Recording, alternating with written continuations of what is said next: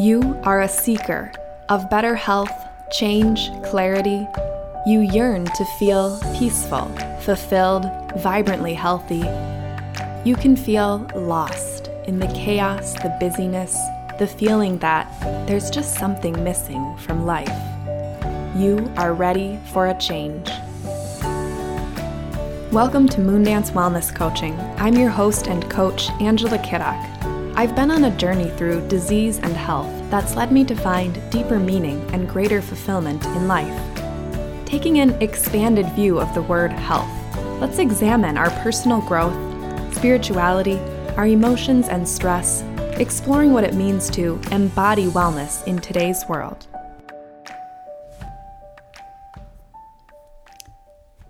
Hello, everyone. So, let's talk about the idea of wisdom. Which of these wisdom producing practices has this global pandemic forced you to experience? Maybe even appreciate? Do you find yourself slowing down more lately? Staying grounded in one place? Appreciating your quiet time? Maybe practicing, by force or by choice, the art of surrendering control? Is it possible this global pandemic has the ability to make us all more wise, self aware, and content human beings? Well, probably not. Or does it? Well, I personally can't believe it's August already. Throughout this summer, in the virtual yin and meditation classes, we've been exploring the theme of summer self care specifically super simple summer self care. Try to say that five times fast. What is the easiest way to make something super simple? Make it something that you don't have to do at all. Summer can already be a busy time as we feel the call of nature waking us back up to our fullest potential, full speed ahead. What I'm loving about this summer, though, is that we all seem to be moving just a tiny bit slower. Could it be that five months of staying at home and social distancing has allowed many of us that usually go, go, go to experience and even appreciate the delicious slowness and simplicity of having much less to do? Over at my parents' house on a small lake in the suburbs recently, they noted how they've observed a definite increase in the number of peaceful water sports on the lake this year. I saw it too, normally full of jet skis buzzing like giant mosquitoes and speedboats trailing tubes of screaming children. There was just quiet. Pontoons lazily drifting by, kayaks and paddleboarders enjoying the calm of still waters. This is self care at its finest. Nothing to do, nowhere to go, no one to be. We often think of self care as something that we do for our physical bodies, maybe for our minds too. But self care doesn't have to be something that we do at all. And true self care is something that not only benefits our body and our mind, but also our heart, our soul, our spirit. It even benefits our relationships. When you remember to practice your own self care, I promise that you'll find it benefits everyone around you too. You're able to relate in a calmer, kinder, more present fashion with your loved ones as well as being calmer, kinder, and more present with yourself. In chapter 48 of the Tao Te Ching, Lao Tzu tells us to attain knowledge, add things every day. But to attain wisdom, remove things every day. So, what does this doing nothing summer self care actually look like? It's not about adding more things to do, it's about removing things. Number one, slowing down or removing constant doing. Number two, becoming still or removing constant going. Number three, experiencing and appreciating silence, removing the constant noise. Number four, practicing surrender, removing your control, your attachment to a particular outcome or to things needing to be a particular way. Which of these self care, wisdom producing practices do you already engage in? Which of these practices has the current pandemic forced you to experience, maybe even appreciate? Do you find yourself slowing down more lately? Staying grounded in one place more often? Appreciating your quiet time? Practicing by force or by choice the art of surrendering control? Which ones could you start exploring? Let's look at each practice a little bit closer. First off, slowing down. This is about removing our intrinsic need to do, do, do, our incessant drive to accomplish, achieve, and be endlessly productive. It's okay to do less. In fact, it's necessary for your well being. Like many of us, if you find that you have trouble figuring out how to slow down, a yin yoga class can help to gently shift you into that space. A quote from an article called 10 Reasons to Make Time for Yin Yoga When You're Too Busy says When you allow yourself to stay present and experience the near imperceptible shifts that occur while holding a yin posture, time opens up. Deadlines, commitments, pressing matters, and to do lists fade to the background, leaving tremendous space for rest and renewal. But you know what's even simpler? Lay on the ground, indoors or out, and begin to take deep, slow, smooth breaths, breathing all the way down into your belly. Count to four on the inhale as you feel your belly expand. And count to six on the exhale as you feel your belly relax.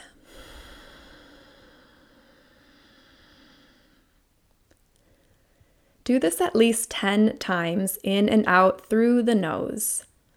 This begins to shift your jangled up fight or flight nervous system into the parasympathetic mode, the rest and digest mode. We must be in this rest and digest mode in order for our bodies to access our innate ability to heal. For our digestion to function properly, hello, way too many digestive disorders in our culture, me included and to be able to connect to our intuition and our deep inner wisdom. Number two, becoming still. This is about removing the need to go, go, go, our inability to be fully present in each moment, and our tendency to distract ourselves from our true self by never allowing ourselves to be at home. It is time to come home. These days, we are at home quite often, aren't we? But our true home, the one that is always with us no matter where we physically are, is the home inside of ourselves. That is the home we truly need to see, to explore, to spend time with, and really get to know. There are many ways we might begin to embark on a path of self discovery meditation, personality, psychological type, therapy, coaching, even yin yoga can be an interesting and unexpected starting point. By creating the space and stillness to be able to see our true self with our true needs, wants, and desires. Bernie Clark, a yin teacher and author, says In yin yoga, we come to an edge in a pose and become still. While we hold the pose, we go within. We start to notice what is going on in life right here, right now, without adding any drama. With clarity, we see what is really needed, beyond the cravings and aversions that normally move us. We are now free to create a new response, and over time build new paths to follow. From a spiritual perspective, I would highly recommend looking at this moment in time as an important moment to start doing things differently. This is a moment in time that is asking us to begin a new kind of journey. It's a moment where many of us actually have the time and space, the ability to be still, to finally be able to begin such a journey back to our true home, able to shed all that is not us and begin living as the shining being we were meant to be. You know, the one we left behind long ago in order to become a responsible and mildly lame adult. That inner child inside of you probably wants to have a little more fun, believe in a little more magic, dream a bigger dream. The adult part of you probably wants to feel less stressed about the world and your place in it experience more fulfillment, maybe figure out why you can't stick with all the well intentioned self care routines you regularly put into place. As mentioned just earlier, personality or psychological type and coaching can also be an amazing starting place for a journey of self discovery. A journey that's about returning to wholeness, a state of being healed in body, mind, heart, and soul, a journey of returning home to our true self.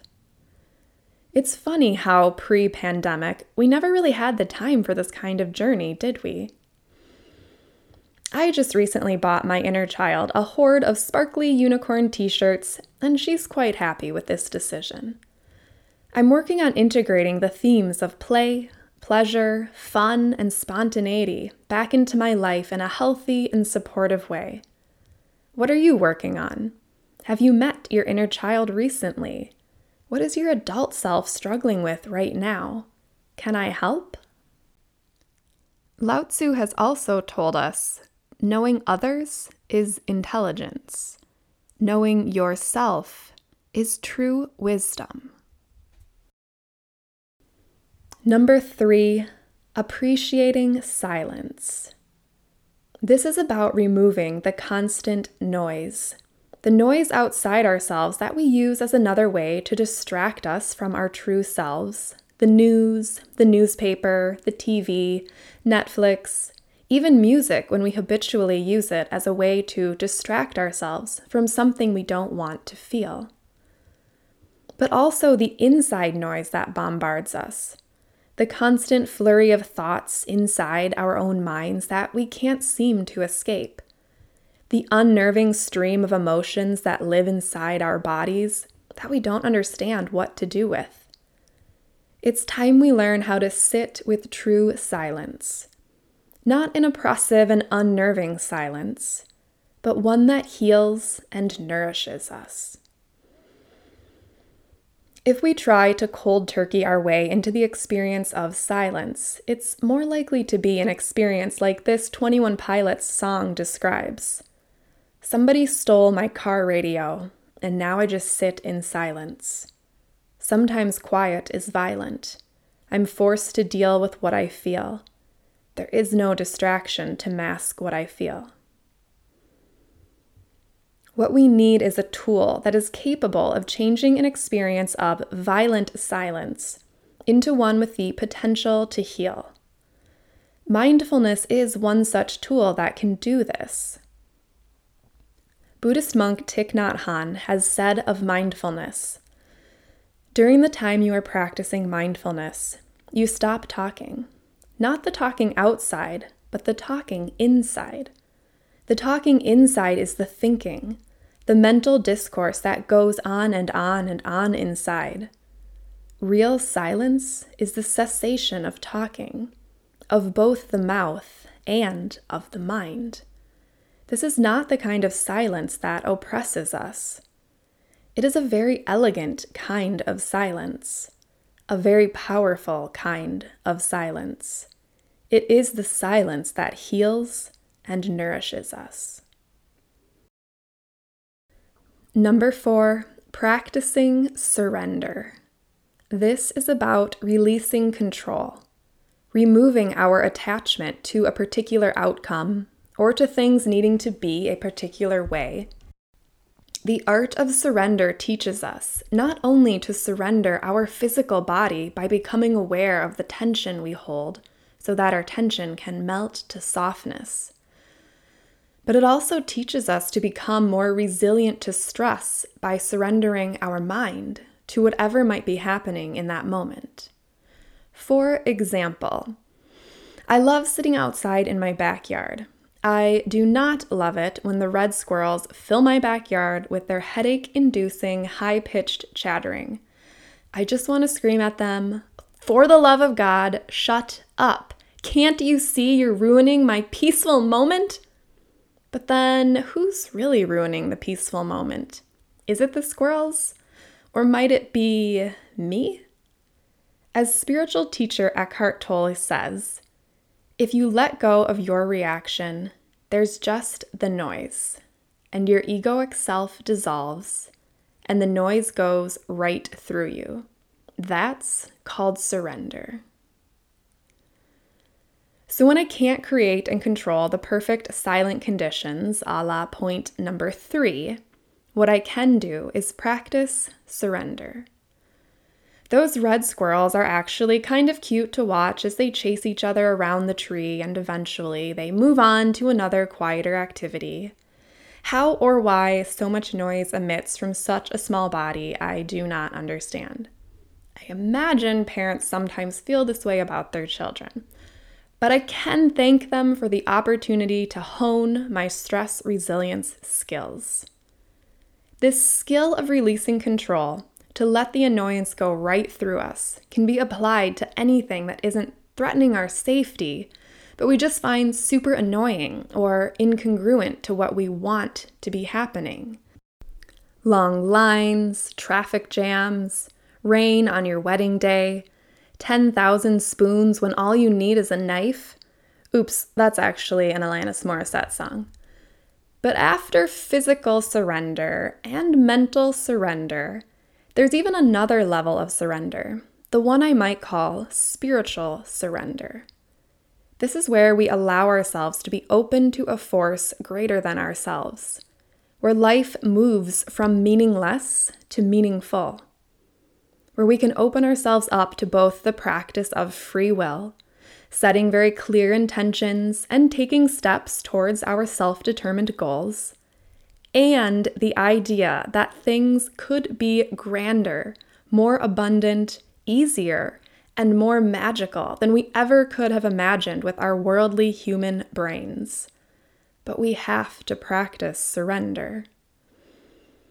If we are so intent on things turning out our way, on our timeline, we completely close ourselves off to the possibility of things turning out even better than we had hoped for. Surrender in this sense is trust, it is faith, it is openness, it is non attachment. It is also delight and wonder and innocence and pure joy.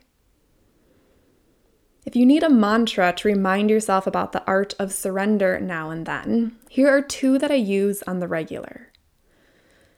When setting intentions or doing focused goal setting, be sure to end it with this statement from astrologer Yasmin Boland This or something better now manifests for me under grace in perfect ways.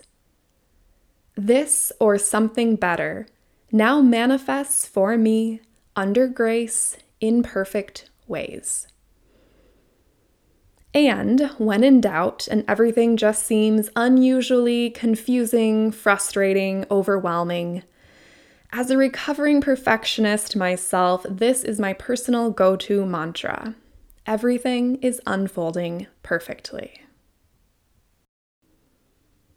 To attain knowledge, add things every day. To attain wisdom, remove things every day.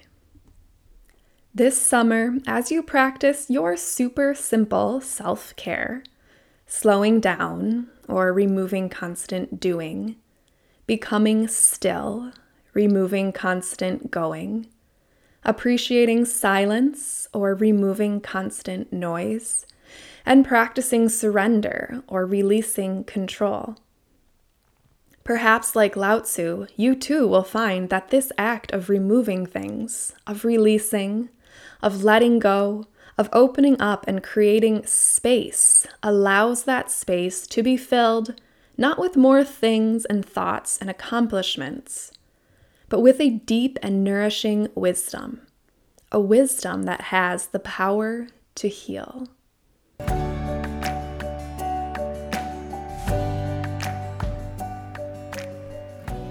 And now the fun part from theory to practice. How do we put all of this into practice? The first thing you can do is create your own full moon releasing ritual to begin your wisdom producing practice of removing things. I'll give you a little rundown of how you can do this on your own in just a moment. The second thing you might consider is joining a yin yoga and mindfulness meditation class to begin your healing journey by learning how to shift into the parasympathetic rest and digest mode. There are just a few classes left in August. There will likely be another set of classes starting in September. You can find all the details at moondancecoaching.com slash events, and I'll put the link in the episode notes as well. And thirdly, you could sign up for a one on one personal growth and healing coaching session to deepen your journey of returning to wholeness, a journey of self discovery and healing that leads you back to your true home. I use a number of tools to facilitate self discovery, self care, personal growth, and healing on the level of the body, mind, heart, and soul.